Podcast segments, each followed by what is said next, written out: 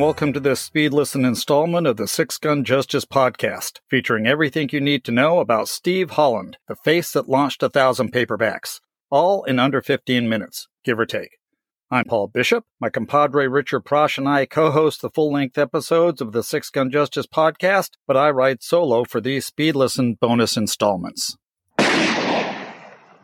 Known as the face that launched a thousand paperbacks, artist model Steve Holland embodied and defined the words rough, tough, manly, and heroic.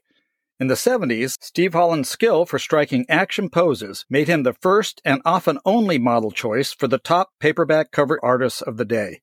When editors insisted their artists use a different cover model, the results were never as creative or effective. As a result, sales of their hero centric paperbacks plummeted when Holland's presence didn't grace the covers. While Holland's face and physique was plastered across uncountable Western paperbacks, iconic artist and illustrator James Bama turned to Holland when he was commissioned to paint the covers of the Nevada Jim series of Western paperbacks. These are highly sought after today. Holland's unique understanding of how the human body moved and positioned itself in any action related scenario exaggerated pulp heroics, military combat, galloping on horseback, murder minded men's adventure vigilantes, firing weapons, or having his flesh ripped by weasels made him an unmatched phenomenon. Coupled with the craggy lines of his uber masculine features, Holland became the dominant force in the world of paperback cover paintings. His instantly identifiable image was also ripped off as many times, if not more, than it was used with authorization. Doc Savage, the Avenger, the Sharpshooter, the Penetrator, and a hundred other paperback heroes all displayed the same firm jawline, deep set steely eyes, slightly cruel mouth, and imposing physical frame composed of twisted muscles and iron. He looked good in cavalry jodhpurs and boots, a ripped shirt, a skin tight hero disguise, or anything else dragged from a costumer's closet. Holland radiated machismo. Holland had minor success with an acting career.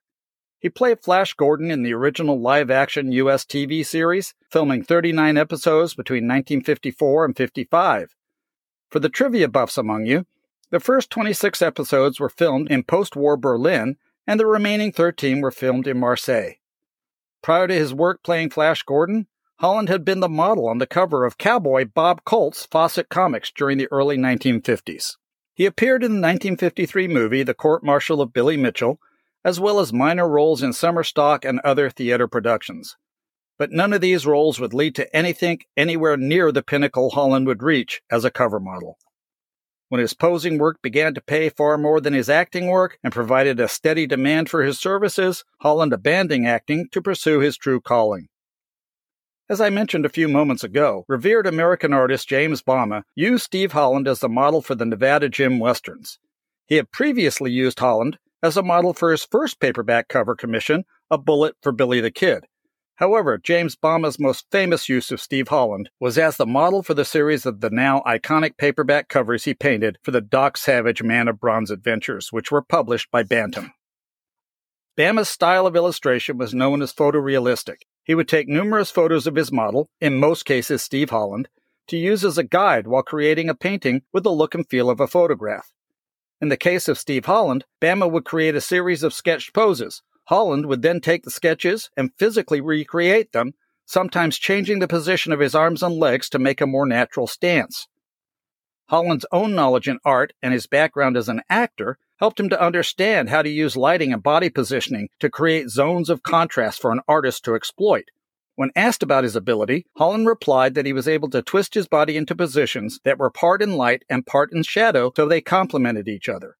Holland claimed he could instinctively and physically feel it across his body when a pose was correct, and then had the ability to hold the exact pose while photos were taken. Holland also stated he was able to mentally transform himself into whatever character he was posing for, be it cowboy, killer, or Doc Savage, and he believed this translated into his physical positioning. Bama was so enthralled with Holland's abilities and understanding of how to use light and shadow to dramatically embody his poses, he referred to Holland as the world's greatest male model. Nobody has ever argued with the moniker. Before Holland became a one man paperback cover sensation, he first conquered the world of men's adventure magazine covers in similar fashion. The outrageous yet brilliantly covered paintings on the men's adventure magazines were steroidal versions of the lurid scenes in garish colors from the original pulp magazines. Illustration artists like Bruce Minney, Mel Kerr, and Norm Eastman, who often used himself as a model for villains and other characters, fueled these covers with explosions of sex and sadism. And Steve Holland's visage was splashed across a literally uncountable number of them. Often Holland's features with different expressions would be used for more than one figure in the cover illustration. On more than one occasion, Steve Holland was pictured fighting Steve Holland with another Steve Holland looking on. Often, Holland would be featured along with his female counterpart, the beautiful Eva Lynd. The duo rescued, tortured, or chased each other, interchanging roles as damsels hunks in distress, evil sadists, or brave heroes to fit the needs of the interior stories on hundreds of men's adventure magazine illustrations. On cover after cover, Holland was the hard bitten Marine rescuing a gorgeous bikini bottom clad woman, her long hair artfully covering her other voluptuous charms from the clutches of Nazi sadists. He was also the Mauser wielding American agent about to save provocatively posed, scantily clad battlefield nurses from sexual slavery, the deadly commando knifing Japanese sentries to liberate half naked, high heeled wearing blondes with enhanced attributes from a POW camp. Don't ask how they got there. He was the brave, bare chested American soldier about to be tortured in incredibly ingenious ways, and he was also pictured in any other crazed scenario imaginable. And he was the craggy faced Western loner who lives by his gun, who appeared on Western cover after Western cover. It was common for Holland to be on the covers of two or even three different men's adventure magazines in the same month. Whether fighting off crazed animals of dubious species, taking on a pack of outlaw bikers in the subway, riding hell for leather to turn a stampede, or leading a team of frogmen on a desperate submarine sabotage assignment, Holland made you believe he was capable of taking on any dangerous assignment or escaping from threatened torments without breaking a sweat. Paperbacks and men's adventure magazines were not the only publishing mediums to take advantage of Holland's masculine presence. He appeared on comic book covers such as the Western Bob Colt comics, Magnus Robot Fighter 4000 AD, the Phantom, The Ghost Who Walks, and many others. Fashion and similar advertising campaigns, along with posters for B movies such as Latitude Zero, Sahara Cross, or A Taste for Killing, all look to the manliness of Steve Holland to push product. If he was around today, there is no doubt his avatar would reign over the world of high tech gaming. However, the 70s explosion of paperback originals and reprints of established pulp hero adventures made Holland a superstar, his image impossible to escape even today. The men's adventure magazines made Holland familiar to its wide but niche audience.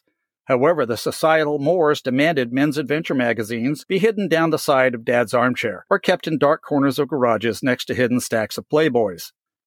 While some of the top tier men's adventure magazines, such as Argosy, were prominently displayed on the newsstands of the day, many of the more salacious titles were consigned to the back racks of the lowest tier, lest sensibilities of the less manly be offended. Paperback covers exposed Holland's image to the rest of the world. On every drugstore spinner rack across the country, Holland was Nevada Jim, Doc Savage, The Avenger, The Spider, The Executioner, Jason Striker, Master of Martial Arts, Western Series hero Buchanan, the Phantom, the Penetrator, the Man from Orgy, and an infinite number of mercenaries, cops, cowboys, crooks, action series characters, and standalone heroes. Examples of his many Western paperback appearances can be found on the SixGunJustice.com blog, including the Nevada Jim series, Luke Short's Man on the Blue, the Buchanan series, Cavalry Sergeant by John L. Shelley, and Galloping Broncos by Max Brand, among many others. In 1992, Holland retired to pursue his passion for painting after posing for a last few Doc Savage covers. He passed away in 1997. He was 72 years old. To this day and into the foreseeable future, even casual collectors of men's adventure magazines or paperback action series can't help but have examples of Steve Holland action covers on their shelves. Sylvester Stallone, Chuck Norris, Jason Statham, Dwayne The Rock Johnson, and all the other kick ass pretty boys are pretenders to the throne of the ultimate man of action. Steve Holland remains the now and forever king. Long live the king. Thanks for listening to this bonus speed listen installment of the Six Gun Justice podcast. Remember to check out our website at sixgunjustice.com for regularly updated reviews, articles, and interviews from the best of the Western word slingers. Prior Six Gun Justice podcast episodes, Six Gun Justice Speed Listen installments, and Six Gun Justice conversations are available on all major podcast streaming platforms.